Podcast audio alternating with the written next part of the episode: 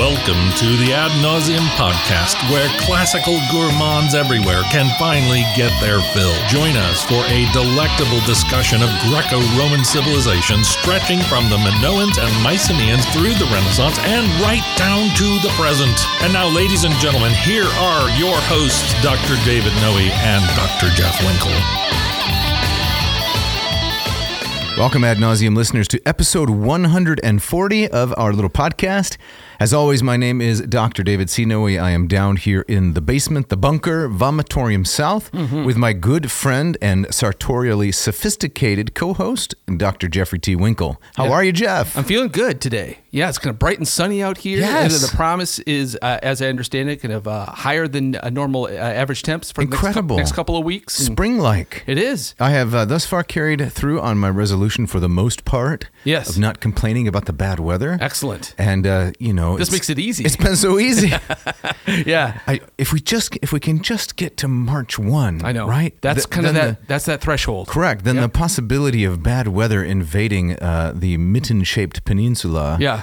is relatively small. That's right. It's been very true. It's very exactly. So we just we're in the home stretch. Yep, I, as I understand it, the uh, uh, the official groundhog in Punxsutawney, Right. Pennsylvania. Uh, What did he say? He did not see his shadow, so that means uh, uh, spring is imminent. So, Really? man, I'm hoping he's right this year. Okay. Are you a Bill Murray fan? I am a Bill Murray fan. And you like that movie? I like that mo- movie very much. Mm-hmm. Yeah. How about you? Have you I've seen, seen that? yeah, I've seen it once and I liked it. Um, Yeah. I didn't necessarily see where the great charm lies. I needed someone to explain it to me. Hmm. Yes. but but it was nice. It was a nice movie. I often use it in my. Uh, I've shown it once in my world religions class Mm. uh, to kind of as a as a view of um, kind of Buddhist Okay. uh, reincarnation. yes, the yeah. transmigration of souls. Yes. back you come. Yeah, exactly. Hey, Uh, how are you feeling down there? I'm doing pretty well, thanks. Yeah, today's a, a lovely day. Today, as you know, is uh, my day off, typically Monday, Mm-hmm. uh, because a heavy work day for me as a pastor is Sunday. Right. Uh, I usually squeeze quite a bit of work into Monday, but it's work of a different kind. uh, Gotcha. like this podcast. yes, indeed. Yeah. So I like that quite a bit. And Excellent. um,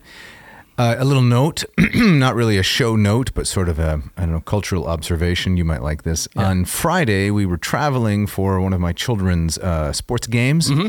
We went up to Big Rapids. yes. Have you been up there? I I have. Yes. Okay. Yeah. Um, I've never noticed that the rapids were any uh, Larger. bigger than the gra- than the Grand Rapids, but uh, yeah, but Th- There must have been a small window of time when cities in Michigan were uh, rapidly looking around for the best sorts of rapid names. that's right. And they were in competition. with- Grand, Right, big, right, so right. forth, biggest. Right, right. But I saw something that truly, truly delighted me. What was that? It was a laser tattoo removal shop. a laser tattoo removal shop, and guess what its name was? What? No regrets.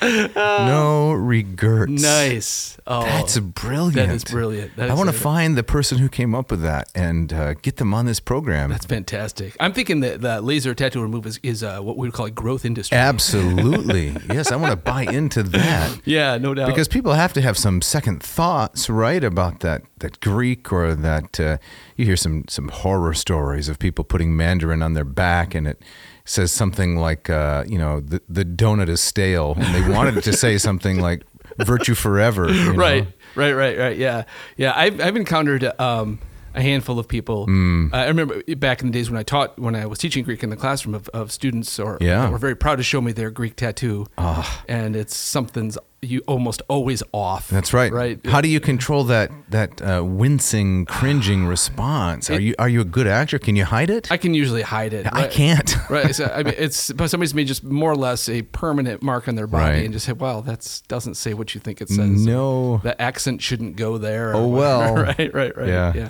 Hey, I thought of a. Um, I was thinking this morning. like, Lay it on me. I need a, like a, I, to come up with a, a Dave worthy opening. Okay. You know, sometimes you, you have these little these little wonderful kind of humorous. Uh, You think they're I- humorous, Well, I actually? do. I do. Right. So Okay. Um, mine goes like this. I'll try to keep All it right, short. all So right. I was uh, I was talking with an old high school friend of mine. Yes. And, and we were um, reminiscing about the the yearbooks. Okay. And you know, and how the yearbooks they would at the end of the year they'd have like you know the the mock elections. Oh, for right. People. And I remember they came to me E-, Most likely to be elected. Ex- exactly right. And and so they came to me and they wanted to be a part of it. And Okay. I, and I wanted nothing to do with it. Right. so this is the setup for a joke, this is isn't it? exactly okay. that's it, right. And so um, they said, no, we really want you to be a part of this. And I asked them to, you know, you need to withdraw my name Okay. from consideration. But you know what? They put me in anyways, the most likely to secede. What do you think? Ah, Yeah. I like it. Yes. I like it. Right. So I thought of that. I thought that's that's that's something I could hear. you Yeah. say. yeah. So maybe we can develop that. No, I won't. But um, you know, right right before the Civil War, right? Yeah. Right. uh, all the states got together and signed each other's yearbooks. In South Carolina, it was just Most likely. again and again. Yeah. Oh yeah. Very nice, Jeff. Thank you. Very nice. So, what are we talking about today? Uh, we are talking about we're talking about John one verse one, right? yes, Right, the and Gospel of John, chapter one, verse one. We're getting into some some linguistic uh, nittis grittis. That's correct. Right. Mm-hmm. Some philology, some theology, and uh, I would say some very interesting history uh, with one of my favorite individuals, uh, one uh, Desiderius Erasmus. Yes. Uh, the Dutch scholar, humanist, philologist extraordinaire. Mm-hmm. We're going to throw in a little bit of Aquinas, a little bit of Augustine, Novation, Tertullian, Cyprian, and uh, Theodore Beza. fantastic. So it's a who's who of what's what. It is indeed, uh, and but to to to kind of boil this down, we're what this Boil this down, he says. we're gonna we're How'd you ta- get a pun in there, Jeff? what's that? It's the name of the woman whose article Oh, I didn't even. It was we're basing our entire episode on. unintentional. Okay, Yeah. I mean, man, I'm just I'm I'm, You're just I'm bebotting and, you're and scatting all over the popping and place. scat- It's Right. that shirt you're wearing. Is that what it is? Listeners, if you could see uh, what Jeff's wearing now, it is so impressive. I don't know what those little things are. Are those uh, are those life preservers on there? It kind Or- of it's like a life preserver mixed with a some kind of floral. I would say it's a life preserver crossed with a um, mistletoe. Something like that. I, I think it's. I, I put it on this morning. I was thinking this is kind of um, foreshadowing spring. It's great. Mm-hmm. Right there, I, I like it very much. It's something that you might wear, you know, when traipsing along behind Bacchus through the uh, sylvan glades. Exactly. Did you pick that out yourself, or is that a Beck this, pick? This was uh, something that Beck picked out for so me. she right? just, she just brings it home in a Coles bag and says, "Here, put this on," more or less. and you say, That- "Okay, That's that's really very little exaggeration what you just described. there. okay." But ba- but back to Sorry, our, our boil topic today. boil So it down. You were saying We're talking about we're really talking about one word, right? This is an article that's really grappling with that, Uh, and this has always kind of fascinated me and bothered me. Is the word logos? Mm-hmm. Yes. Right. In the beginning was the word is That's the way correct. that's usually translated. And this this article and Ms. Boyle Mm-hmm. um, really talks about the history of the of the difficulty in translating that word into Latin. That's correct. And and tr- tr- and considering the kind of the wide range of um, o- of concepts uh, that are embedded in that word. Right? absolutely. So Jeff, uh, we don't have a shout out today, do we? We do not sadly. Hmm. Right. A- any um any theories as to why? Uh, I mean, I think our our our audience is cerebral and, and Yeah. often kind of maybe a little bit introverted and, Yeah. and maybe a little shy. Again, there's nothing wrong with that. But No. uh, this is, ju- I mean, we take this opportunity as a gentle prod to let, Yes. let us know who you are. We want to celebrate you. That's correct. We want Yes. to give you your 15 minutes of uh, uh, relative obscurity. That's right. Okay, so as as we said, today we're dealing uh, with an article written by Marjorie O'Rourke Boyle, and uh, she's a scholar who published this in 1977, and the title is "Sermo: Reopening the Conversation on Translating John 1:1." It was published in Wigiliae Christianae, September 1977, and uh, it's published by Brill. And what it's looking at is John 1 1, as you say, in the beginning was the Word, and the Word was with God, and the Word was God. So that's the common translation. Let me read the Greek here uh, from the Nestle Aland uh, 28, the 28th edition. It sounds like this. Is that all right? Yep. Okay. En arche ein halagos, kai halagos ein proston theon, kai theos ein ha logos. In the beginning was the Word, and the Word was with God, and the Word was God. So the entire um, episode today is going to center around this word, like you said, halagos, and look at two candidate translations for this. And we're going to look at um, the long tradition of taking it as uh, halagos as sermo, which you could translate as speech, conversation, um, something like linguistic self disclosure and how that was replaced by Jerome uh, with the more mundane word uh, verbum or verbum, if you want to say it like that. Then along comes uh, Erasmus in the 16th century, and he reintroduces sermo, and this opens up a can of worms. That's right, right. And to even to to um, stretch a little bit uh, closer to the present day, I believe that um, at the end of the article, Boyle suggests that maybe it's time to bring the Sermo back. Yes. And uh, so uh, Sermo to Werebum, back to Sermo. That's right. I thought this was really interesting. And before you kind of you dig into this, um, Right. You know, when I when you sent me this article and I read it, um, I was reminded about how I've always disliked that English translation Mm. of of word. Right in the beginning was the was the word. Right. Right. And you know, and once I started to learn Greek and can you understand logos and kind of all the stuff that's embedded in that, it made me dislike the translation word uh, even that much more. And so Mm. Yeah. maybe at the end of this we could talk about would there be a, a better English translation? Well, I don't know. It- It's, it's really difficult. It's highly fraught because halagos, as the article and the history of the discussion proves, is such a rich, well, word. yeah, yeah, It, it's such a rich concept, and there have been suggestions that there are Heraclitean, that is the the, the philosopher Heraclitus, there are He- Heraclitean uh, references and allusions in what John is saying. That that seems to me unlikely that the apostle John would have known that. Hmm. Yeah. But the word had a, a tremendous history before John chose it uh, for the beginning of his gospel. Right. And how, how are we possibly going to um, reflect that idea uh, in English speech? right. So, as we'll see when we discuss it, um, one of the solutions to this has simply been to leave it untranslated Oh, okay. Yeah, and just yeah. say, in the beginning was Logos. and uh, Logos uh, was with God, and Logos was God. yeah. And I think Boyle mentions that that was even the choice of some early um, Latin Yes. translators that don't even bother and just That's just- correct. Just, uh, keep it in the Greek. Yeah, and a potential analog for that uh, is the the noun ta baptisma, right? Ta baptisma, baptism. So there's the Greek verb baptizo, and uh, a lot of debate about exactly what does that mean, right? And I get asked this question a lot because, uh, you know, as a as a Reformed Protestant, I believe that there's you know a proper mode of baptism, but I know persons who would be historically called Baptists or Anabaptists, and they have a different view of that, Yeah. right? So I often get asked, what does the word literally mean? Yeah. Right? Because they think that, um, I guess, if there's just kind of one lexical entry, that will solve all the controversies. Uh-huh. Obviously, it's much more complicated than that. Uh, so, what did the early church fathers do with that? They pretty much refused to translate it. They brought it directly into Latin by a um, a transliteration, right? Mm-hmm. There are other words that existed, like mergeo, mergere, you know, to put underwater and so forth, submergeo.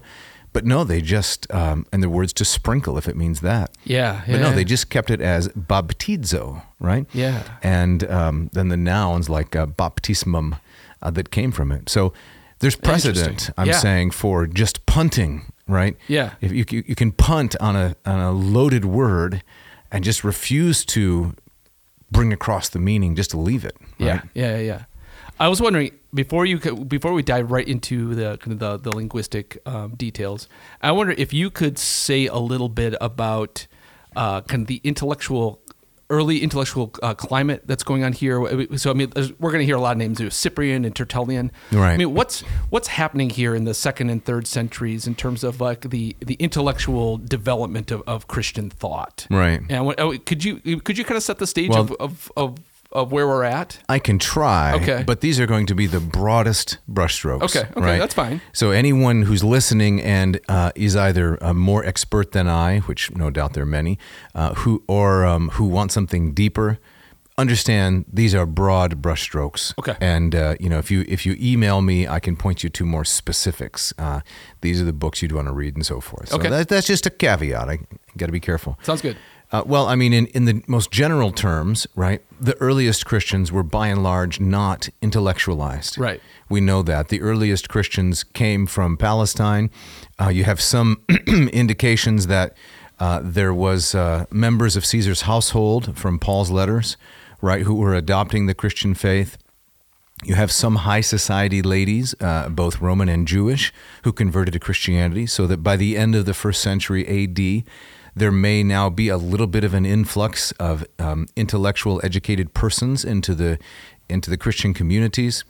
Uh, you have the Apostle Paul, who of of all the um, the early leaders in uh, in the Christian church was by far the most educated, Right. Except for maybe Apollos, who was uh, by by legend an Alexandrian Jew, um, but we don't know anything about him really. Uh, he's one candidate for the composition of the book of Hebrews. That's right. That's right. Yeah. But when we get into the middle of the second century, then we have some of the first uh, Christian scholars. Now, I'm not in any way saying, you know me well enough, uh, that this is some kind of a better development, right? I, Yeah. I'm not giving a pro intellectualized um, discussion of you know what's necessary for the Christian faith, but just just a description of what happened, right? okay. So Justin Martyr comes along, uh, and he writes uh, in Greek to uh, the Roman emperor, and uh, he begins to develop apologetic arguments for the Christian faith in the face of challenges from um, Jews and and uh, pagans alike. And uh, so, for the next couple hundred years, you have this process uh, continue to develop. So, you have men like Arnobius of Sicca, and you have Irenaeus of uh, Lyon, who was um, from Asia Minor and spoke Greek, and now he finds himself in southern France somewhere, uh, leading a congregation there, writing in Greek against various um, heresies the Marcionites, the Gnostics. And there are so many different uh, sects um, that are active at the time that to a disinterested observer, Christianity would just seem like yet another sect. Right, You've right, got right, right. You've got Mithras, you have um, Neoplatonists, you have the Gnostics, you've got Zoroastrianism. All these things are um, in the air, Yeah. you might say. Yeah. But eventually, a tradition of um, intellectual Christianity developed. So Arnobius of Sicca, early to mid third century, then Lactantius. You've got Tertullian from about 180 to 250, perhaps.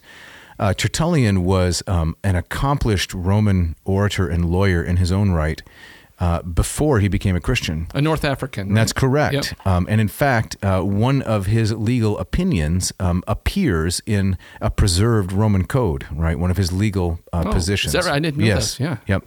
I think it's in the Pandects, as it's called. Uh, but then Tertullian, you know, he uses his considerable Roman oratorical skill uh, and his, his research and intellectual ability, and he begins to try to give Christianity a more thorough, uh, intellectualized explanation. And at this point, we're talking about something that's very decentralized, right? It's, I mean, we do, it all, Yes. it's, uh, all these things are kind of happening concurrently, but they're not handing, many different but places. not in tandem with one another. That's correct. Okay, all right. And you begin to see, um, you begin to see two separate tracts being developed. You start to see a Western tract, which is uh, conducted primarily in Latin, although many people in the in the Roman West can still speak Greek well. And you start to see an Eastern tract, you know, developed. Um, in Antioch and places even further east, um, where the knowledge of Latin is rare or non-existent. So, Right. eventually, these linguistic differences lead to a, a split in the two churches Right. not just over language, over many things, um, but I think the the seeds or the beginnings of that is in the second and third centuries. yeah, Right. Interesting, interesting. All right. And then you move along, and you know Tertullian has coined the term Trinitas uh, to describe what he sees as the you know the biblical phenomena of uh, one God and three persons. So Mm-hmm. he he coins the term Triunitas, and there are many many different uh, translations of the Bible into Latin. Um, they may have begun as early as uh, the first century. Now, um, critical scholars and skeptics would say that none of the, sc- the scriptures that we count as the New Testament uh, were written in the first century. I don't accept that view. Um, we can talk about that on another occasion. Uh, a book by a guy named Wenham um, uh, revisiting the the intertextuality of the Gospels. I'm pretty convinced that the Gospels are um, are nearly as old as they uh, appear to be. Right? Yeah. That they were written by the apostles or their immediate successors. right, right, right. Uh, but anyway, um, you have the potential for Latin translations of the um, some aspects of the New Testament, even at the end of the first century A- AD, but surely by 160, 170, um, you have a number of different codices that show the Gospels in particular, and then the different letters that are circulating. So when Boyle uses the term the old Latin Bible, Yes. that's referring to these these these lost early Latin no, it's, translations. it's or- something before the Vulgate, Okay. which had come into common usage, and uh, we have fragments of it still. Okay. Um, so it is what the Vulgate replaced. But I'm saying that, you know, it's possible there were Latin translations in use in Rome and other predominantly Latin speaking cities at the beginning of the second century. Yeah. There's no evidence, but I don't see any reason to disbelieve it. Right. Um, but certainly by the end of the second century, um, not only are uh, the the books of the New Testament circulating in Greek, but there are evidences of Latin translations. Okay. All right. And so by the third century, you know, mid uh, to late 200s, you have established traditions of Latin translations of the Bible. This is what Jerome replaces in his translation into the Vulgate, which is near the end of the fourth century. gotcha. The famous Yeah. story he goes off to uh, Bethlehem and he works on uh, creating a translation of the Old and New Testaments uh, from Hebrew and Greek, respectively.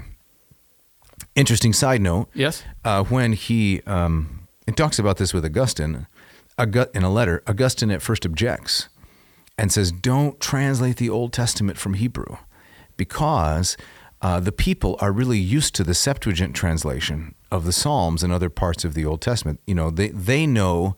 They know their Latin version as translated from the Greek Okay. don't mess up the, the standard liturgy and practice of the church by translating it from Hebrew because it's not going to be identical. Oh, that's so interesting. And uh, this is one where I think you know Augustine gets a mulligan. So if we co- if we compare Augustine and Jerome, my sympathies are you know almost 100 percent with Augustine. Yeah. But here, you know, I got to give Jerome the nod. He was right.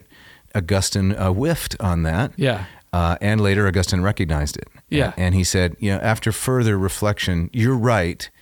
I support your project of, of bringing the Bible into Latin from the Hebrew instead of from the Greek. That's interesting. Yeah, and from what I, what I understand is as kind of the the persona and personality of Jerome as it survives is uh, he was going to do it his way, Absolutely. no matter what anybody told him. Yes. right? Uh, someday we should do an episode on um, the biography of Jerome by J.N.D. Kelly. It's just an excellent uh, his his writings or his life uh, writings and controversies. Yeah. And as I'm reading through it, I'm thinking how much I dislike Jerome. Uh-huh. The whole it's a brilliant biography. I'm, and I'm thinking how much I dislike this, and then I'm thinking, uh oh, he sounds a lot like me. I don't. I'm not comparing myself to him in terms of education, but just irritability and temperament.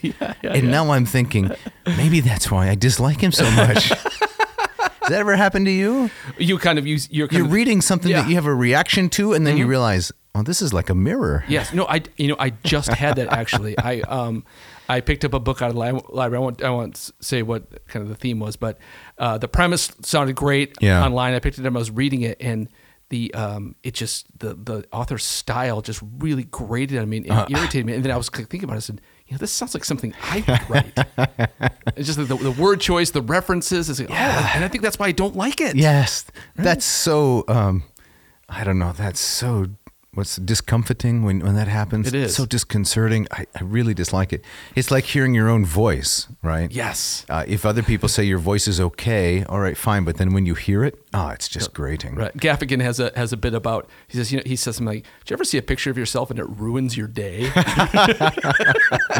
right. Absolutely. Yeah. So that's what it was like for me to read uh, the biography Of of Jerome. Jerome. Gotcha, gotcha. I learned a lot. I grew in my appreciation for him. He was right about this, and Augustine was just wrong about it. Uh, but boy, he's he doesn't come across as a lovable guy. Yeah. Yeah. Yeah. Yeah. All right. Well, that was excellent. That was exactly what I was Okay. I was looking for, and I think that sets the table very nicely. But so, I'll, should we dive into some Yeah. linguistics here? Yeah, so in addition to relying upon Boyle's article, Sermo Reopening the Conversation from 1977, I also tracked down this volume, and uh, this is courtesy, courtesy of the uh, Calvin University Heckman Library, where I still have um, borrowing privileges. So this is her 1977 monograph. I think I'm going to buy this. I I found a copy online. So uh, you folks online who buy used books, when you hear this podcast, you stay away from this one, Yeah. okay? This is Back off. this is mine because there may be only a couple hardcover copies in circulation, and uh, I got my eye on this. you know our one. listeners. You never should have said a thing. You're right. They're gonna just Those uh, vultures. they're gonna just pounce on it like a uh, cat on a fat mouse. Yeah. Yeah. Yeah. So the title is Erasmus on Language and Method in Theology, All right. and I've been reading a lot of Erasmus. Um, kind You're, of like, you're you're a fan. well, Or- I'm, I'm a fan of his brilliance and accomplishments. Yeah. but again, it, it's like it's like Jerome. Oh, really? Yeah, I think Augustine would be um, a little f- cuddly. I think Augustine would be a little fuzzy, right? Yeah. Augustine's a guy I could have a beer with. Definitely. Jerome and um, and Erasmus. Not so much. No, I don't. I don't think they'd give me the time of day. Yeah, okay, all right. Anyway. All right. So this is uh, page three of this 1977 monograph published by the University of Toronto, and this is how Boyle starts. She says, "In the beginning there was speech. In that very beginning, when God created the world and everything God made, He made by speaking." Then, in February 1516, an undistinguished theologian, Erasmus of Rotterdam, published a Greek and Latin edition of God's New Testament. Exhausted by a life's labor compressed into months, he awaited the scholarly consensus of theologians. Already heartened by the approval of Leo X, Pope and patron of the humanities, Erasmus' delight increased as congratulatory letters argued the way, augured the way to immortality. By August, he could boast to Johann Reuchlin, quote, The New Testament has earned me many friends everywhere. Not friends only. Some academic theologians were rankled by his boldness. He had, after all, never completed the course of theological studies at Paris, and his only record of lectures was not a brilliant examination, but a jocular note to an equally bored student. Controversy flared into ev- invective, and Erasmus was soon penning defenses of his text, of his method, of his exegesis, and of his character. Wow. I had no idea that Erasmus kind of came out of nowhere. Yes. Wow. That's well, amazing. you know, he was, um, uh, by legend, he was the son of a, the illegitimate son of a priest. I didn't know this. I don't, I don't know much about Erasmus at all. Mm-hmm. That's okay. All right. The most amazing thing about his life is just his his brilliance. Yeah. Right. Uh, James J. O'Donnell, you probably recognize that yeah. name. uh, Augustine Scholar. Correct. Yeah. University of Pennsylvania. Um, he once made the claim that um, Erasmus was the cleverest man ever to write Latin. Hmm. And I've thought about that a lot since then, and I think I would give it to Ovid. Hmm. The problem is we have no Ovidian prose, Right, right. right? All yeah. we have is poetry, but it's so hard to beat Ovid. Come on. Yeah. Yeah, that would be it. That would be an interesting throwdown. Exactly. Yeah. Cage match. Erasmus That's right, Erasmus v. versus Ovid. Yeah. So then we skip ahead here to book uh, to page six because this will set the stage. The charges which the inflamed scholastics leveled against Erasmus were two. The first, exemplified by the sermon of an English bishop, Henry Standish, raving in the churchyard of St. Paul's, London, was that Erasmus had altered the traditional ecclesiastical reading. Quote, For when, up until now, for more than a thousand years, the whole church has read, In principio, in principio erat verbum, now, at last, if it pleases the gods on high, a little Greek somebody will teach us that we ought to read, In principio erat sermo. The second charge, reported from the sermon of a Carmelite preacher in the church of St. Gudula, Brussels, was that Erasmus, quote, has not feared to correct the gospel of St. John, therefore condemning what the evangelist himself wrote. Ooh. End quote. Similar trouble stirred in Paris, as Erasmus learned from the letters of friends. Now, there's a lot to unpack there. Yeah, yeah. Now, I, I correct me if I'm wrong though. In the in the, the Boyle article we read, uh, she states that in the it seems from the earliest Latin translations, sermo was the originally preferred term. Absolutely. And it switches to to verbum. That's right. And then uh, Erasmus gets in hot water for bringing sermo back. That's correct. Okay. Yes, that's exactly it. Okay. And uh, so, you know, we're going to examine the article in some detail. But in this, this paragraph that I just read from the monograph, uh, page six, we see uh, this fellow Henry Standish complaining about the upsetting of tradition, right? Which Mm-hmm. is one kind of criticism. Uh, you know, I'm a, I'm a fairly traditional person in many, many ways. So I would say, you know, if it's not broke, don't fix it. right. Kind of. It's kind of like Augustine saying to Jerome, "Don't go to- Exactly. don't go to the Hebrew." Right. Correct. Yeah. Okay. Stick Because with e- what we know. Everybody knows uh, the Psalms from the Septuagint. That's what they've been singing. Now you're going to, you know, you, you're going to you're going to redo it, and the um, what the cover's not going to be as good. Right. Right. Right. Right. But the second charge from this fellow, this Carmelite preacher of the Church of Saint Gudula, Brussels, is different. It's a it's a theological criticism um, that Erasmus quote has not feared to correct the Gospel of Saint John, and this gets at something deeper, which was later to have a lot of uh, implications for uh, Catholic Protestant uh, relations because uh, humanists in the 16th century came from all the traditions, right? So there were there were Lutheran humanists of of fine distinction, Melanchthon. There were uh, Swiss and German Reformed humanists. Uh, there were Roman Catholic humanists. There were Anabaptist humanists. They all read the three languages: uh, Greek, Hebrew, and Latin. Um, it was it was a shared inheritance. But on what basis should the arguments be conducted? This was one of the contended points for sure. Yeah. And so that at the Council of Trent, um, which concluded its work in uh, 1563, I believe, uh, they came down very hard on appealing to the Greek and Hebrew manuscripts for uh, deciding theological matters, and they endorsed Jerome's Vulgate.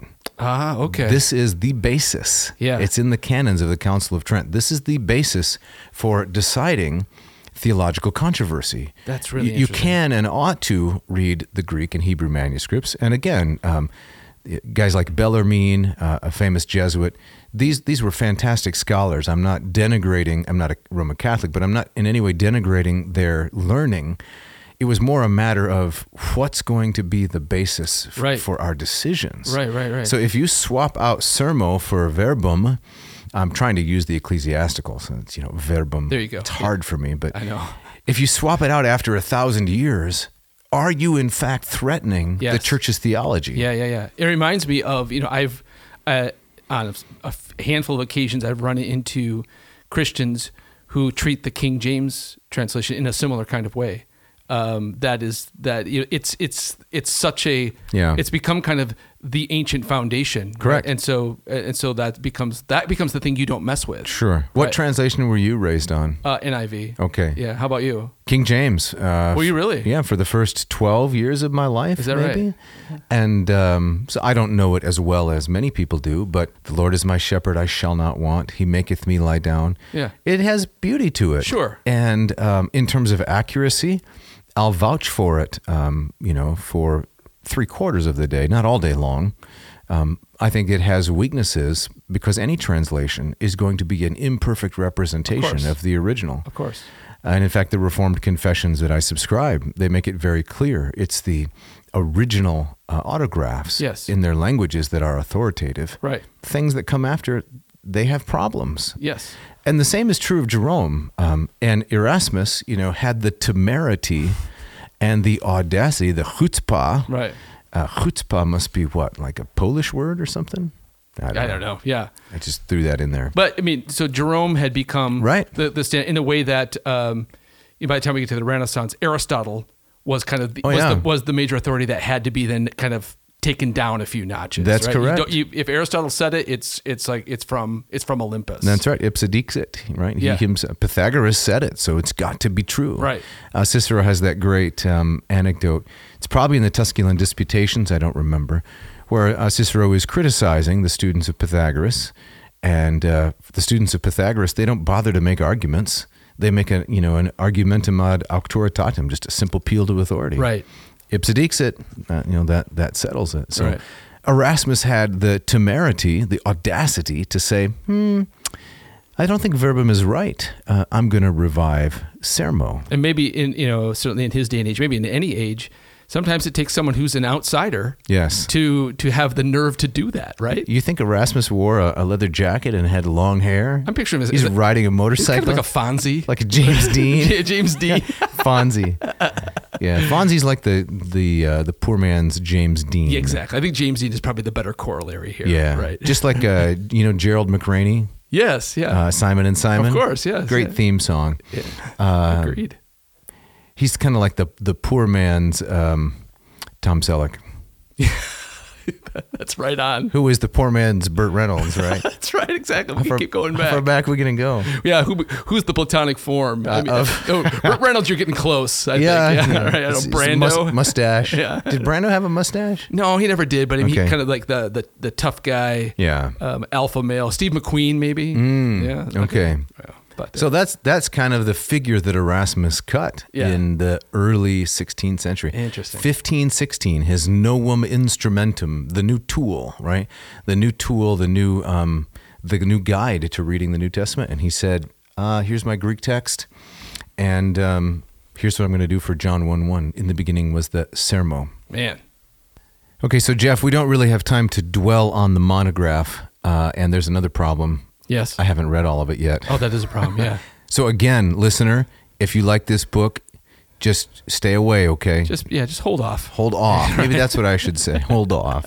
Am I being too aggressive? No, it's all right. You- Okay. You, got to lay down the, the, the law. I feel a little punchy. Uh, but we do have time to deal with the article, right? Yep. Because the article is very manageable, and those who have access to JSTOR, uh, they can uh, find it for themselves. But um, could you uh, read the, the first paragraph? Because I Sure. think it's a pretty nice summary of where we're headed next. Yes.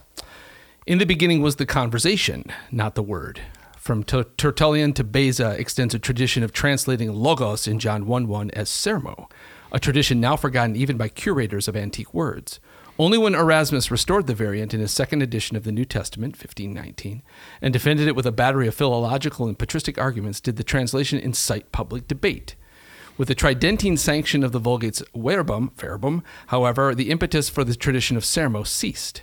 And although fortified by Calvin's uh, commentary on John, Beza translated Logos as Sermo in his New Testament editions. The proliferation of vernacular Bibles among Protestants soon submerged the philological and theological issue. Yeah. That, thank you. That is very succinct on the part of our friend Yes. Boyle. Yeah. Uh, specifically, this this sentence with a Tridentine sanction of the Vulgate's verbum.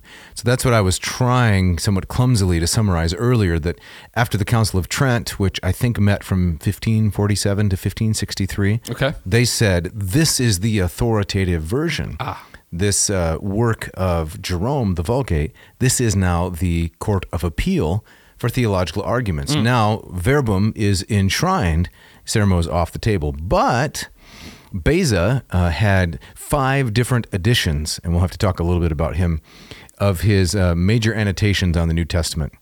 And uh, in the very first one, he says, Erasmus, I'll we'll read a little bit after the after the ads. Erasmus correctly changed this from verbum to sermo, Ah. and from there on out, pretty much all English translations of the Bible are inspired by uh, Beza's reading. Okay. Okay. All right. And sp- and speaking of Beza's readings, Yes. I believe it's time for the ads. okay.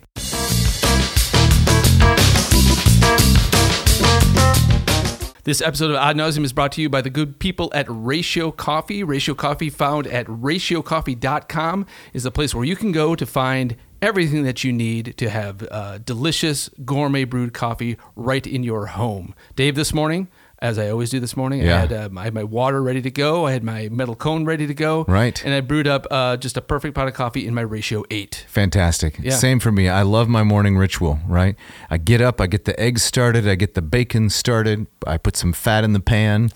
That's, that's got to be a song. You put some fat in the pan. Put some fat in the pan. Yeah, yeah, Eh, yeah. Blues, jazz, something like that. Sure. And while that's going, then I start in on the ratio. And it's Yeah. so nice because you get things set up and then, you know, my, my eggs and bacon are finished and the ratio is just humming along Yep. with precision, technology, a beautiful aesthetics. It's quite a machine. I have the eight. You've got the 8 I've got the eight. I, I for a while I had the 6 uh, kind of the younger brother of the eight, which is also an excellent machine. And yours is in uh, stainless steel. is that Stainless right? steel. Yeah. Okay. I got the I got the the hulking flagon. That's That right. keeps that thing warm for hours with no need for any kind of under uh, hypercost system. That's right. Do Yeah. you like the um, Do you like the rubber bung that you stick in the top of that thing? It's a perfect fit. It is a isn't perfect fit, yeah. You rotate it ninety degrees. You're going to get no slop while you're carrying uh, the hulking flagon around your domicile. Yeah, everything about the machine is just it's so wonderfully designed. Right. I mean, it looks so simple. It's kind of it reminds me of the Parthenon. It looks so simple, but you know, if you consider the details, there's nothing simple about it. Right? And without all the extensive scaffolding of the last thirty years. yeah, no scaffolding, right? Right. None, none needed. Yeah. So that's your morning ritual. It is, And uh, yep. Mrs. Winkle is a big coffee fan as well. Yep. She likes it. She does. She loves it. I, ma- I brew it up, and with the ritual, I will bring her a cup once it's ready. And yeah, it's a it's a great way to start the day. Yeah, well, let's uh, let's mention the coupon code now, and Yep. then maybe we can say a few other things. So the the coupon code for February is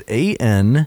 That's ad nauseum C O coffee A N C O three, and then Q. Yes, And what's the Q stand for? it's got to be for quality. That's exactly what I was Right, thinking. The right. Q is for quality. You're right. I was going to say uh, chaotic, but that, that doesn't work. Uh-huh. Right. It's, uh, it's I don't. quality. I don't imagine Captain Don was drinking coffee while he was tilting at windmills. No, no, no, no. Right. ANCO3Q. And what does that get them? So if you go to ratiocoffee.com Right. and you pick the the um, um, the the object of your choice, the, The eight, the eight. which is the it's the flagship. It's the flagship. It's the Millennium Falcon. It's gonna set you back a little bit. Yep. But why would you want to buy a, an inferior product? of course, right, or the six, Right. right, which is um, uh, a little bit uh, less costly, Yeah, still attainable. attainable, and a wonderful machine. And we should mention that on the way is coming the four. Very soon. Yeah. Yeah. The ratio four, and uh, so this is a little bit here from. Well, we should tell them what do they get. Right. So if you if you type in that coupon code ANC03Q, that will get you 15% off your entire order. That's correct. Yeah.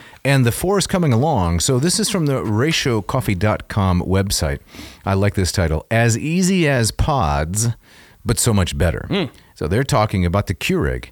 And uh, they say, ever wonder what the convenience of a Keurig really costs? I know, Jeff, you've been lying awake at night, tossing and turning. Oh, Keurig cost. Co- exactly. Pods. sorry, I'm, I'm talking in my sleep, Right. driving my wife crazy. Right. You- Yeah. You wake up in the morning and someone's taken a like a sharpie and scratched it on the wall. Yes. With a little equation, Keurig equals question mark. exactly, I yeah. know. Uh, Rachel says we did too. On average, thirty-three dollars to fifty dollars a pound, depending on the roaster. Can you imagine? That's crazy. I had no idea that uh, a Keurig cost that much. For mediocre coffee brewed with haste and waste at the forefront into throwaway plastic pods. There's a lot of truth there. Uh, Ratio says we offer a better way. Buy fresh from your local roaster and have the four brew up a cup. The taste will be monumentally better. Yep, I can vouch for that. Because the four, I mean, I haven't had it in my kitchen yet. I've seen a lot of the uh, promotional material, has all the same great technology and features as the six and the 8 but it makes a it makes a half pot, and it's going to be uh, more within reach, you might say, of your average uh, coffee consumer. Yeah, I'm excited for that to come out and, and to plug it right here in this space. Absolutely. Check it out. This episode of Ad Nauseum is also brought to you by Hackett Publishing, H A C K E T T, hackettpublishing.com for nigh unto 53 years now, bringing high quality translations and original work to a broad audience of those interested in classics. Jeff, what do you think about Hackett and just how grateful are you for their support of this podcast? Very grateful. Um, as we've often said, these guys have been with us from almost the very beginning. We're coming up on what, what, uh, almost going four- on four years, believe it or not. Right, and they, they've stuck with us. They are one of these wonderful companies that is keeping the flame alive, uh, putting out there that the classics, not in these hardcover, you know, three hundred and twenty-five dollar volumes, but these are are uh, attractive, um, high quality paperbacks that are not going to kill your wallet. Mm-hmm. Um, you, there's so much to choose from. We, uh, I love that they have multiple translations of of uh, the same works. Ovid's Metamorphoses is my favorite example. The Lombardo one, which is brilliant, and Yep. then the uh, the uh, Ambrose translation as well. So you can see the same poem, the same work from different refracted angles. Yes, and my myth students right now are right in the middle of, of Stanley Lombardo's translation of the Odyssey. Oh yeah. and Uh, um, so is that the one with the moonshot? the moonshot on the front, Okay. and uh, it's it's great. A lot of students come into this stuff intimidated, thinking I'm not going to get this. This is weird, foreign uh, stuff. And Lombardo's translation is so readable, um, Fresh. and and so uh, so approachable and fresh. Yeah, and that they um, they walk away with a lot of confidence about about what they're learning. It's Incredible. Great. It's great. Incredible. Yep. So what would you say about uh, Hackett's catalog? Is it uh, small, medium, large? It's wide ranging. Of course, we focus on the classics here, Right. but they have uh, stuff. They have Islamic studies. They have um, Eastern philosophy. South American studies. Yes, it's all over the place. So, Mm-hmm. uh, listener, do yourself a favor. Go to hackettpublishing.com. Uh, check out their wide array of, of offerings. Uh, find the books that you want. Put them in the grocery basket. And Dave, what's the coupon code there? The coupon code is AN2024. Right. Ad nauseum 2024. Yes. And I've I've got some anecdotal evidence recently that our listeners are in fact patronizing Hackett for what they need. Fantastic. So grateful for that. Thank you so much, listeners, for supporting our efforts. Uh, you know, we have things to pay for here around the studio, um, costs of delivering uh, this this content, and so your support of Hackett is is really appreciated. It's great. So use that coupon code that will get you 20% off your entire order and free shipping. You can't get that at uh, danube.com No. or nile.com. Are you talking about the river-based book emporium retailers? I think I am, yes. Rubber, the RBBER. Yeah. Oh, yeah. Yeah. Exactly. It's a that's a that's a formidable consortium, but Yes. uh, Hick- Hackett is uh, is, Yeah. is up to the task. Hackett is very dry and arid by comparison. That's right. There's no deluge, no diluvian uh, nonsense. Indeed. Check it out.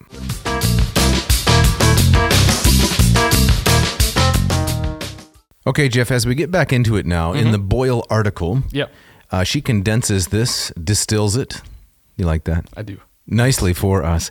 She makes a number of claims as she deals with Erasmus's groundbreaking decision to revive Sermo. The first one is this. Quote, Sermo is the most ancient extant Latin translation for Logos in the Johannine Prologue. It conserves faith's witness to Christ, the eloquent discourse of God, a witness historically diminished by the truth which the translation verbum served and for contemporary philosophies and scientific linguistics which recognize meaning in the sentence, not the word, it may make better sense than a theology of the word. Okay. So you follow that? What she what she's Uh, saying here? I- she kind of lost me at the end there. Okay. Uh, but uh, can you unpack that? yeah, I think I can. I think that what she is saying is that most uh, modern day philologists and linguistics are skeptical of the notion that an individual word can carry meaning.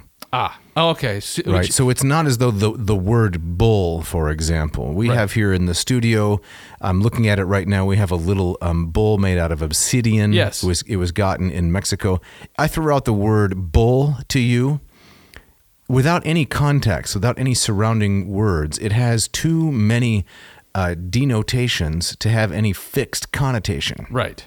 And I think this is Boyle's claim. This is the regnant understanding of how words work. This is Chomsky linguistics. Exactly. Yes, yeah. And it's not a platonic notion that words have an enduring meaning. Right. Now, at this point, many people get a little bit uncomfortable because, especially uh, more conservative folk like myself, they think this is an argument for a kind of moral relativism or Mm. subjectivism that a word can mean anything you want it to. Right. But that isn't really the claim.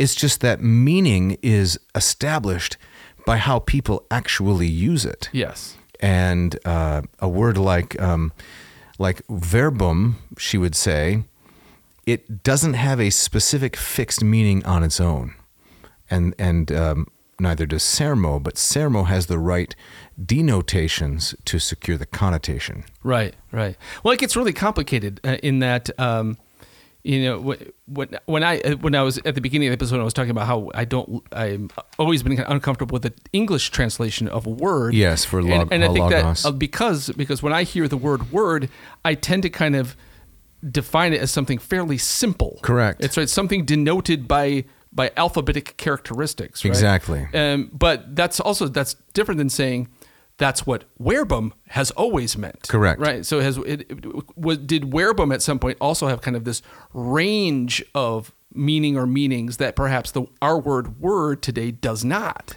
No, verbum has a narrower range of meanings than either word or sermo. And the Boyle is saying that Ceramo, because of its wider ranging, is perhaps the better choice. Yes, not just its wider range, but it includes one important denotation, which is the idea of speech. Whereas, Ah, yes, right, right. And so we're going to have to get into the nitty, the nittius grittius, Mm-hmm. as you said before long. Um, but whereas verbum means a uh, a discrete phoneme, right, Yes. like a sound. Yeah. Sermo is best represented, she says, by oratio. And this was Erasmus's argument. The Latin, I'm not, sorry, hologos, excuse me. Yes. The Greek hologos is best represented by the Latin word oratio, which means conversation or a speech as delivered. Yes. However, Erasmus said oratio is a third declension feminine noun, and because it's a feminine noun, the gender isn't exactly right to to match hologos. Both because hologos is masculine, and because the theology of John one one here Augustine and others uh, identifies hologos as the second person of the Trinity, Uh, yeah. Right. Right. God the Son Yes. which it would be, according to Erasmus and others, and I agree with them, um, not appropriate to represent with a feminine noun. Right. Which Even though the idea is totally unobjectionable and- Right. and, probably better. and something you completely miss once you you're using a wor- any uh, language like English. Correct, Right. which is non gendered. Right. Right. Oh, that's that's really really interesting. Okay. Okay. So the first part there at the bottom of the page, uh, the the part about Tertullian and Cyprian. Here's the historical argument that Erasmus advances. Jeff, can you take that part, please? Sure. Tertullian and Cyprian quote Sermo in every citation of the opening verses of the Johannine uh, prologue. In addition to eight quotations, there is Tertullian's valuable impartial testimony in Adversus Praxian that the custom of Latin Christians was to read in principio erat sermo, although he preferred ratio to sermo. He's making it even more complicated. So, th- so there is um, there is another candidate. How shall we take ho- hologos? Well, sermo, ratio, and uh, verbum are three candidates. Now, I think somewhere between ratio, which is a feminine, and sermo, is really what um, hologos represents. you saying between ratio and sermo? Is that yes. what you said? Okay. yeah. Well, because the idea is um, animals don't have hoi logoi. I'm going to voice the unpopular position that animals are irrational. okay. I know that's probably enough to end the podcast right there. Well, you grew up on a farm, right? So Yeah. You know what you're talking about. Well, I don't. None of the cows were out there doing trigonometry and, and studying Cicero. Right, So right, I right. love them, Right. but I don't think that anyway. What, what I've learned from uh, Chick fil A billboards is that cows are just really bad spellers. Yeah, and they can barely paint. right? how, how, how is it a compliment to cows? That's funny, Jeff. How is it a compliment to cows to portray them as bad I spellers? know, exactly. Right, right. I don't think so. Anyway. Okay. Uh, so where was I? Yeah. Animals don't have animals logoi. don't have hoi logoi, Yeah. right? Because um, that requires in intelligence and rationality. So Mm-hmm. the ratio leads to the sermo, and the sermo is evidence of the ratio. okay. Cicero has this great uh, false etymology about the relationship between ratio and oratio. Okay. It's a false etymology. In other words, those two Latin words don't share a common ancestor. Right. But um, he would say that, you know, ratio is reasoning. The o ratio is how the reasoning is expressed by your os, by your mouth, Oh, okay. which again, uh, listener, this is false. It's not a correct etymology, but it's memorable. It's and it's, it's useful. For, It's very useful. Yes. Yeah. So we got those three candidates. Then what about uh, what about Cyprian there? it says Cyprian twice quotes uh, John 1 1 in Adversus Judeos ad Quirinum as in principio fuit sermo, et sermo erat apud Deum, et Deus erat sermo. He also interprets sermo as Christ in three psalm verses and a passage from the book of Revelation. Cyprian is acknowledged a superior source of the Old Latin Bible because of his antiquity and because he repeats almost one ninth of the New Testament. But if the modern theory of dual North African and European sources for the Old Latin Bible is correct, then Sermo in Tertullian and Cyprian may only demonstrate the former tradition. No European patristic writings in Latin contemporaneous with Tertullian survive for comparison. Sermo remains, then, the earliest extant Latin translation of Logos in John 1 1, and on Tertullian's word, the reading commonly circulated. Yeah. Okay. That's a silver bullet, isn't it? Yeah, I would say so. That's a silver bullet that Erasmus was correct uh, that Sermo is the most ancient reading yeah. and therefore um, is the most ancient um, commonly accepted translation of Halagos. Therefore, he's on solid ground in reintroducing it. Isn't that just another form of the argument to authority, though? Just because, just be, just because it's the oldest, it's it's the best. N- Well, it's legitimate because it's oldest. Okay. Are you saying that the uh, the ancients don't hold um, full authority with you? I no, I'm I'm not. Well, no. okay. All right, but I mean, it's it's also I think that Do you want me to question your conservative uh, bona fides? I think that well, I think that you know Erasmus. Um, I don't think Erasmus would disagree with me in in saying that he's not simply saying, well, Cermo's right because Tertullian said it's right. No, he's not saying He's, that. he's saying that it's this is worth looking at the Greek again and considering the full range of these meanings. Yeah. Yeah. Okay. So let's skip ahead right to the very last page of the article just for a moment. Yeah. In his acclaimed analysis of the doctrine of the word, this is the final paragraph, says Boyle. In his acclaimed analysis of the doctrine of the word, Bernard Lonergan, a famous uh, theologian of the 20th century, assumes that verbum was the traditional translation for logos in the Latin church before Augustine. Hmm. That is not so, as the reader has seen. So here's here's why the appeal to authority is important because those who support verbum they even said to um, Erasmus, as we saw, you're changing the tradition, which is to be unquestioned Right. for thousand years. You're in fact correcting Saint John. Yeah. Right. Yeah, yeah. Uh, because I mean, Saint John, of course, did not speak Latin. Right. He chose Hologos, but if verbum has some kind of um, unquestioned superiority, then you know we can't change it. Right. Right. And I guess after we move along from uh, Cyprian, we have a couple of other church fathers to mention. Uh, this would be Novation in his tract on the Trinity. Uh, he uses verbum. And according to Boyle, this is the first occurrence of verbum as a translation for logos. But Novation also uses sermo. After this, uh, after Novation, she says, this ambivalence about Sermo and Verbum disappears until Augustine revives it. Hilary of Poitiers, uh, he died in 367, uh, cites nine times, cites the opening verses of the Johannine prologue, and in every instance, Logos is translated as Verbum. So now Verbum's starting to gain some um, precedence. Yeah. By the fourth century, verbum is universally preferred in the West. Eusebius Vercellensis' treatise on the Trinity quotes verbum in every citation of the prologue. His evidence is important not only because he may have transmitted the oldest European version of the Gospels, uh, preserved in the Codex uh, Vercellensis, but because he prefixes his citations of the verse with the explicit phrase, as it is written. So now we see verbum starting to gain the upper hand. Okay. Right. And what about on 163, Jeff? What, what do we learn about verbum uh, versus sermo from Lactantius? Sure. Uh, again, Boyle. Meanwhile, how did the churches in Africa read the verse? Lanta- Lactantius quotes verbum as the translation for logos in John 1 1, but in the context of his demonstration that logos means sermo or ratio, Arnobius does not record the verse, while Marius Victorinus preserves the Greek logos throughout his Latin hymns on the Trinity. Yeah. So the third Okay. individual there, that's the the punting, right? Let's just take the word logos, lambda, omicron, gamma, omicron, sigma. Just keep it. Transliterate it and represent it with Roman letters, right? Right. L O G O S. Yeah. And then you solve the problem in one sense. But there's a limit, right? There's a limit for how much you can do that. Yeah. In the Gospel of John, there are a number of important theological ideas that are, you know, rich and difficult. How many of them are you going to leave untranslated? Right. Well, you- I mean, you could do that, but you, you, you need a footnote, right? Yes. To, to, to unpack that, right? And the footnote says this means either sermo uh, or verbum or maybe ratio or maybe oratio. It's difficult. Right. So you think uh, Victorinus there is he's uh it's it's a punt. He's getting he's uh, Oh, I taking the, de- the- the definitely. lazy way out. but he's also writing hymns. oh yeah. and right. so here's a different genre. Of course. Right. Have you ever had this? Uh, you read something in a song or in a hymn and you think, uh, that's a little suspect. The- Yes. The logic, the theology, the history.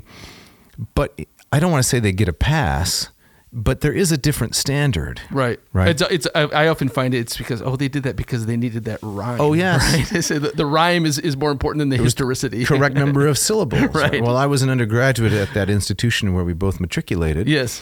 uh, someone came up to me and we were in discussion about church music and they criticized the um, i think it's a revivalist hymn um, he lives he lives christ jesus lives today Yeah. he walks with me he talks with me you know that one course. yeah the end is um, you ask me now how i know he lives he lives within my heart Yes. that's the conclusion Yeah, yeah. and this person had some good cogent trenchant criticisms of the conclusion right as uh, theologically defective well, I agree. That's not good epistemology. I know he lives because I have a feeling in my heart. Yeah. Yeah. Yeah. But I, I tried to counter argue, and I'm no fan of that hymn. I think it's f- frankly pretty weak. It's not, never been my favorite. No, Yeah. I, I find it cutesy and sing songy. Yeah. But it's not a theological treatise. Right. It, it isn't, you, you can't expect it to do more than it was designed to, to yeah. do. Exactly. Exactly. Yeah. That's that's just kind of a sidebar. Right.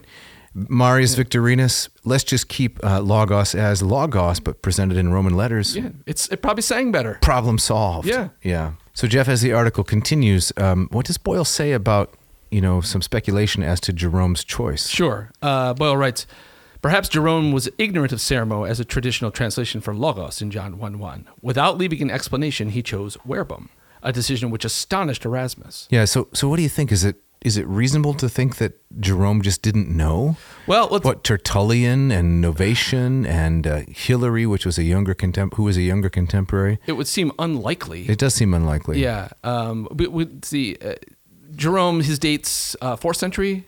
Late- yes, uh, okay. Oh, fourth into early fifth. All right. So I mean, I think that I He was alive as late as 410 when Okay. uh, Rome was sacked. I don't know his exact date of death. Yeah, it would. It would. I would find it very surprising if he, Right. if he didn't know this. Um, uh, should I continue with Boyle? Yes, please. Um, although the fathers sometimes use the words interchangeably, sermo and verbum are not synonymous.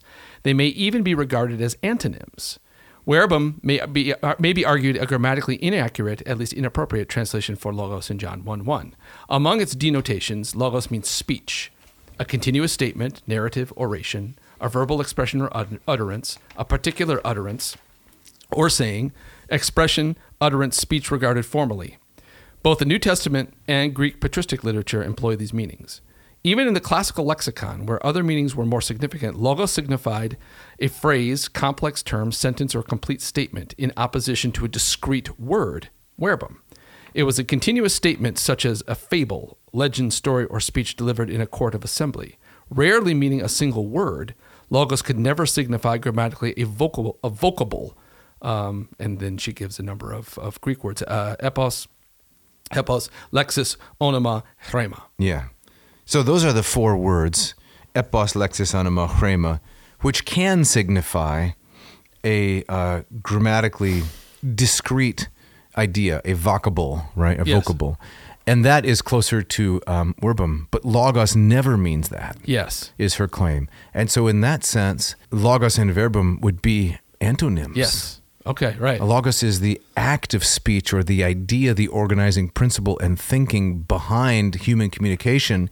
Verbum is that little packet of data which uh, can't have, according to Chomskyan understanding, which by and large I think is accurate, Yeah.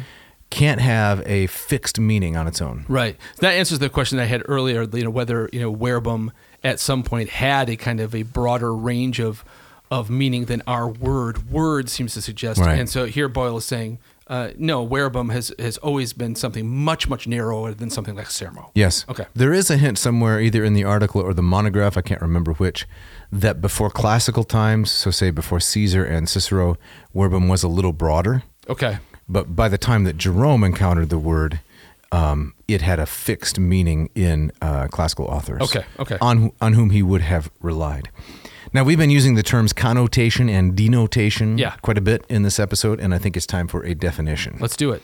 All right, so this is from Merriam Webster. A word's denotation is its plain and direct meaning or meanings. It's what the word explicitly means, that is, what is fully and clearly expressed by a word. Now, this, you know, this definition here, uh, I'm editorializing, would not square with a Chomskyan understanding. Right. But the definition goes on. A word's connotation is what the word implies or suggests, that is, the nuances and shades of meaning that the word brings along with it, apart from what it explicitly names or describes. You want to continue? Sure. Um, take the noun aroma. The denotation of aroma in the aroma of coffee is basically smell, the characteristic of something you perceive with your nose, but the connotation of aroma is typically a pleasant and pervasive smell. People generally apply the word aroma to coffee only if they like the smell. That's correct. Okay, yeah. Here's an example. Yeah. Yesterday, I was announcing our uh, church potluck, Yes. which followed the service, and I said, "You can probably smell those odors coming out out of the kitchen." and your response was exactly the response of everyone else. Yes, exactly right. They laughed. Right. Why? Because odor implies something bad. nasty. Correct. Right. And I said, "Oh, I'm sorry. I should have said you can smell the aromas coming out of the kitchen." And then we all knew, "Oh, it's something good." Yes. So aroma and odor, the denotation basically identical. Right. It's something that you, You smell perceive with your through nose- your nose. with your nose, yep. But the connotations very very different. Yes. Yeah. So we did that with the naming of this podcast, right? Right. uh, you your idea was ad nauseum, right? Mm-hmm. The uh, the the denotation of ad nauseum is vomiting. Yes. Right. But the connotation is supposed to be something else. We're trying to redefine and re-engineer the connotation. Exactly. Exactly. Right. Yes. Good. Okay. uh, So how does this relate then to a sermo versus verbum? So Sermo and verbum, it seems, have a very similar denotation, Right. But in terms of their connotation, they are something vastly different. Okay. Yeah. And in fact, could even be antonyms. Yes. Um, Boyle says, Yes. which means that as a representation of halagos, this is Erasmus's argument. Verbum is off the table. Right. And in fact, what we have to have instead is sermo. Exactly. Yes. And I think I, I think I have to agree. Mm-hmm. Right. It doesn't solve the problem of uh, the English translation, though, right? The, we don't have the choice. No. Between a werebum or a, a well, we, we have- we have a a werebum, but Right. what's what's the English? All the, Verb? the translations of of sermo Sermon? Nah. in the beginning was the sermon. No, that's because not it's usually right. later in the service. Badum ching. Yeah. Well, a, a number of different English translators have tried to get around this, uh, but it's clumsy. yeah. And in fact, th- this is why there are preachers to explain things uh, that are hard to grasp in a single word or in a moment. Yes. Exactly. Yeah. So let's let's uh, fast forward a little bit. Okay. Uh, this is page 165 of the article. We'll get into a, a little bit of uh, Anselm of Canterbury and so forth. Um, Although from Jerome's redaction until Erasmus's, the translation of logos in John 1 1 came to be transmitted as verbum. So, in other words, whether Jerome knew about Cyprian and Tertullian and so forth, whether or not he knew, he opted for verbum and not sermo, which Yeah. was the older. From that time until 1519, verbum was uh, dominant. Nobody said sermo. Anselm of Canterbury, Remigius, Hugh of St. Cher, Nicholas of Lyra, Thomas Aquinas, and the Glossa Ordinaria all interpret biblical occurrences of sermo as Christ. So here's the theological issue, right? Exegeting Hebrews 4:12, for example, Thomas Aquinas refers sermo to the Son of God. Considered in itself, he writes, that word sermo seems to present a difficulty, but if we consider another translation, the meaning is plainer. For here we have sermo, in Greek it is logos, which is the same as verbum, whence sermo, i.e., verbum. So, what Aquinas is saying is that the word sermo has that broad connotation of speech, conversation, discourse, etc. And because logos refers to the second person of the Trinity, uh, Christ Jesus incarnate, um, which is a unified idea, there was a theological discomfort with representing it, uh, him, by this word sermo, which had a broader connotation. Okay. okay. It seemed to pose a threat to the unity Ah. of the divine and human natures in the second person of the Trinity. So the word werebum Right. better expresses kind of the the oneness of God. yes, precisely because it is so um, More contained. narrow Yes. in its uh, denotation, Gotcha. Okay. All right. which is a sophisticated um, point. But I mean, you can see it, right? Yeah. We, we can grasp the problem. Um, I like what she says at the bottom of 165 as the as the argument develops further. Could you read that portion? Sure. Did the translation of verbum for logos in John 1 1 originate in lexical chance or in a theological apology? This is impossible to establish on the evidence, difficult to assess. But there appears to be in Latin patristic thought, and this is speculation on a rationale for verbum, a fusion or confusion of the doctrine of Christ as revelation, logos, and as the only begotten, monogenes, so that one son has been conceptualized as one word. Right. So I'm not sure that I agree with everything she says, but I think that she's presenting a well um, the problem, right? Mm-hmm. In Latin patristic thought, she says it's speculation for verbum. Um, the doctrine of Christ as revelation, logos, in the beginning was the logos, and then he's also the only begotten son, monogenes. So then the, the word verbum was chosen because it can better represent both meanings. I think is what uh, she's suggesting. Okay, okay, They yeah. thought, well, l- well, let's just use verbum because sermo doesn't really capture the second meaning, uh, but it gets the first, and so Right. it doesn't lead us into any problems. I, Right, I right. believe that's what she's saying. Okay, okay. A little bit further down, um, she develops this further. She says, concerned to distinguish God's persons against the modalistic claims of Sibelius and others, Augustine's argument lapsed into a problematic computation which he inherited from his adversaries. Whereas he might have argued that this one Son is one oration, one speech, he understood the Son as the Word, the Father's single undivided utterance. Would oratio or sermo have compromised the only begotten Son any more than the unity of a discourse is compromised by its composition from many words. A brilliant praetor, Augustine did not develop a theology of the Son as copious discourse, logos, the Father's full and eloquent oration. Despite his modesty about his speculation on the Trinity, his partial perspective on the mystery of the Logos was wholly adopted. So I think we could say Verbum was the safe choice because Mm. Yeah. it left unresolved some of the problems of exactly what is John saying about the relationship between the eternal Word um, and Christ incarnate as the Father's communication Right. with um, humankind. Yeah, and that's very that's very nuanced. In, It in- is. in, a way that I mean, I think uh, just when I was just thinking about this, just generically, it just seemed like compared to Ceremo, Werbum was such a seemed kind of like a a, a lazy, Yeah. um, um, uh, too simple of a choice. Correct. But this kind of this this you can really see the grappling, Correct. of how to best express this really complex idea. Correct. Yeah. I still think that Erasmus made the right choice, but I'm influenced by my fondness for Beza, you know, who, Mm-hmm. Yes. Hmm. who took up Erasmus's uh, suggestion. So maybe as we start to wrap up, Yeah. we can just look uh, for a moment at what Beza did with this, Let's and do it. Uh, then we'll call it a day. Sounds good. All right, Dave. So, what does Beza have to say about this? Uh, Okay. This business. I'd love to tell you. So this is from his Annotationes Maiores in Novum Testamentum, the 1589 edition, and uh, it's from page 331. So if I could read a little bit of Latin first, and then I'll translate it. He says, Sermo ille, hologos, vulgata verbum, id est tohrema, quod recte mutavit Erasmus, veterum etium fretus actuaritate, puta Cypriani, lactantii, Hilarii, Hieronymi, Ambrosii, Augustini, Sed apud Graecos late patet logos, nam et orationem et rationem et definitionem, et alia non nulla declarat, unde factum ut Graeci praesertim theologi, quodrum vestigia secuti sunt Latini. So this means he cites a sermo illa. In the beginning was sermo illa, i.e., hologos.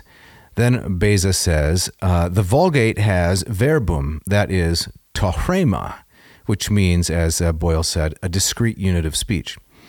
And I'm, I'm translating Beza here. Quod recte mutavit, which Erasmus correctly changed.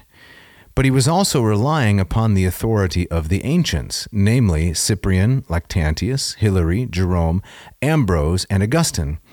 But among the Greeks, logos, he says, late patet, has a broader connotation. That's how I would take late patet. Uh, for it means speech, oratio, and reason, rationem, and definition, and several other things, alia nonula.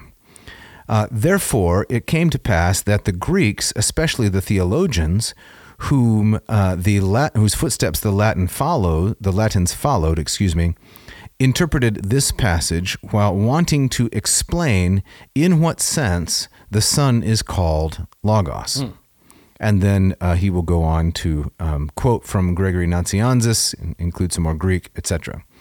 But Beza's main point is that Erasmus did the right thing. It's uh, recte mutavit Erasmus. He correctly changed the reading from verbum to sermo. Yeah. He had good authority from the patristics, and he properly understood that logos, apud Graecos late patet, has greater extent of meaning. We would say um, a wider connotation. Excellent. Well, hey, that's I think that's a good place to to to, to stop and To put this one to and rest, wrap it up. I agree. Is there a particular reason why we have to get out of the vomitorium? well, I mean, the- if you you heard that banging up there, Yes, didn't I you? did. Right? So it's a, I heard a bunch of like toolboxes and Really? being being, being rattled. What's and- happening? And, and people hauling in lumber. Really? So yes, it's this uh, it's this uh, consortium of, of people buil- building these small buildings to to recite um, a verse in. It's the What? it's the Shed Poets Society. Really? The Shed Poets Society? Yeah, exactly. I don't know if they chosen our So- bunker, but so what they do is they they build um, independent little uh, wooden lean-tos. Yes. and then in there they read their poetry. They do exactly the, the Shed Poet Society. Wow, they're, incredible. They're an eccentric bunch, and Well, they're, we better get out of they're, here. They're cranky, so let's get Okay. out of their way. Yeah, But before we do, we have to um, we have to do a few things. we don't we, do. Jeff? Uh, Dave, tell us a bit about uh, the Moss method and your uh, L- LPSI sure. programs. Yep. So Moss Method for Greek is a program I've developed that will take you from. Neophyte to erudite. That's correct. If you know little or no Greek, I can help you know a lot of Greek and become really expert. I've been studying this language for a long time. I consider myself a veteran student. And when you're learning something challenging and unfamiliar, you need a more experienced guide, a psychopampos, Yes. to take you by the hand, lead you into the mysteries of the Greek language. So this is expert, self-paced, accessible. Go to mossmethod.com, check out the program. I routinely run uh, sales and discounts. We get together on Friday morning. Uh, we're reading some Xenophon together, some starter Xenophon. All right. And uh, we've got folks from California, we have folks from Kansas, from Switzerland, from uh, Australia, from New York, getting together to read some Greek. It's a lot of fun. Fantastic. And you can you can also learn Latin. Yes, you can. uh, through so your programs. Hans Orberg's Lingua Latina per se illustrata, which I like to say uh, is best translated as Latin teaches itself. You just stand by and learn. Uh, go to my website, latinperdiem.com. Check out the program. I know there are many uh, competitors out there. There are some good programs out there. Mine's not the only good one, but I do think mine is the best value because it's that compet- that combination of competency and expertise, accessibility, and a reasonable price. And just as with the Moss method, um, you have a lot of free stuff available. I do. How many Latin per diem videos do you have now? We are right now at 2000, uh, more than 2040. fantastic. The current episode is on another 16th century guy, the current series, John Ecolampadius, House Lamp. Is that The what his guy- name means? Yeah, House Lamp. he took a Greek name, House Lamp. Nice. So I'm sure that he was always going around the house and flicking the lights off. Yeah. So uh, it's on his work, The Joy of the Resurrection, De Gaudio Resurrectionis. So Very cool. you can tune in and get lots of free Latin, and if you like it, you can pay for some too. Sounds good. Jeff, whom do we need to thank? Uh, as always, Mishka, our great engineer who rep, who puts this together and slaps on the, the duct tape, but in a way that you can never see it. Oh, it's beautiful. Work beautiful. of art. Um, Scott Van Zen and Ken Tamplin, uh, those guys with the the screaming guitar. That, that's the those are the the geniuses behind the licks that you hear throughout the Yeah, episode. Uh, makes us feel kind of hip and Yeah. cool. We like that kind of music. and Exactly. It's a nice combination of hopefully some substantive content with some lighthearted music to introduce it. absolutely. All right. And Dave, if people want to get in touch with us, what should they do? They should write to Jeff at adnauseum.com. Don't forget the V. That's the place for all your complaints and uh, disgruntlements. I can take it. I can take it. And if, And? and, if you want to contact Dave, it's dave at adnauseum.com. Again, don't forget the V. Go to our website. Yes. And Pick it- up a t shirt. Yes, exactly. And write to Dave if you have all kinds of flowery uh, flattery, because that makes him really uncomfortable. yeah. I like to say there are two things I don't handle well Yes. What, what are they again? praise and That's criticism. right. But get yourself a Quai No Kent Do Kent Yes. T-shirt. Uh, what hurts teaches in a nice um, Greek Attic vase theme. Jeff, next week, what do we have going on? we have, um, I think, for the third time now on Yes. the podcast, our, our our our friend, our former colleague and mentor Ken Bratt. He's like the Ed McMahon of this show, isn't he? He is, and he's coming to talk about uh, something right in his wheelhouse Yeah. at Herodotus. Yeah, he wrote his dissertation on Herodotus. We have never covered Herodotus on this program, but uh, it promises to be a delightful episode. Now, whatever happened to Anna Maria von Schoormann that we promised listeners last time? The- our our our interviewees they Yes. had to reschedule. and Okay. so that's coming up in a week or two. I it's believe. coming up, right? We didn't just cancel it. No, Okay. no, no. I'm looking forward to that. Yep. And Dave, you have our gustatory parting shot today. Yes, I do. And uh, this comes from a poet named Khalil Gibran. And uh, I'm going to read it. You know, I have to sometimes resist the urge to make fun of things. you don't have to, though. If you want to let loose on this one, um, I'm not really sure what to make of It's it. the guy who wrote The Prophet, right? Isn't that right? That sounds right. Okay. yeah. Yeah, not Salman Rushdie. No, no, no. No, no. No, the, um, the, the Gibran. Okay, Gibran. yeah. Okay. He says, And when you crush an apple with your teeth, say to it in your heart, Your seeds shall live in my body, and the buds of your tomorrow shall blossom in my heart, and your fragrance shall be my breath, and together we shall rejoice through all the seasons. But I'd never make it through a meal if I had to do that to everything on my plate. All, all, I, all I can think when I come away from this is apple breath. apple breath. Apple breath, exactly. Yeah. Right. Wow. Uh, speaking of apple breath, Yeah. thanks for listening. Thanks.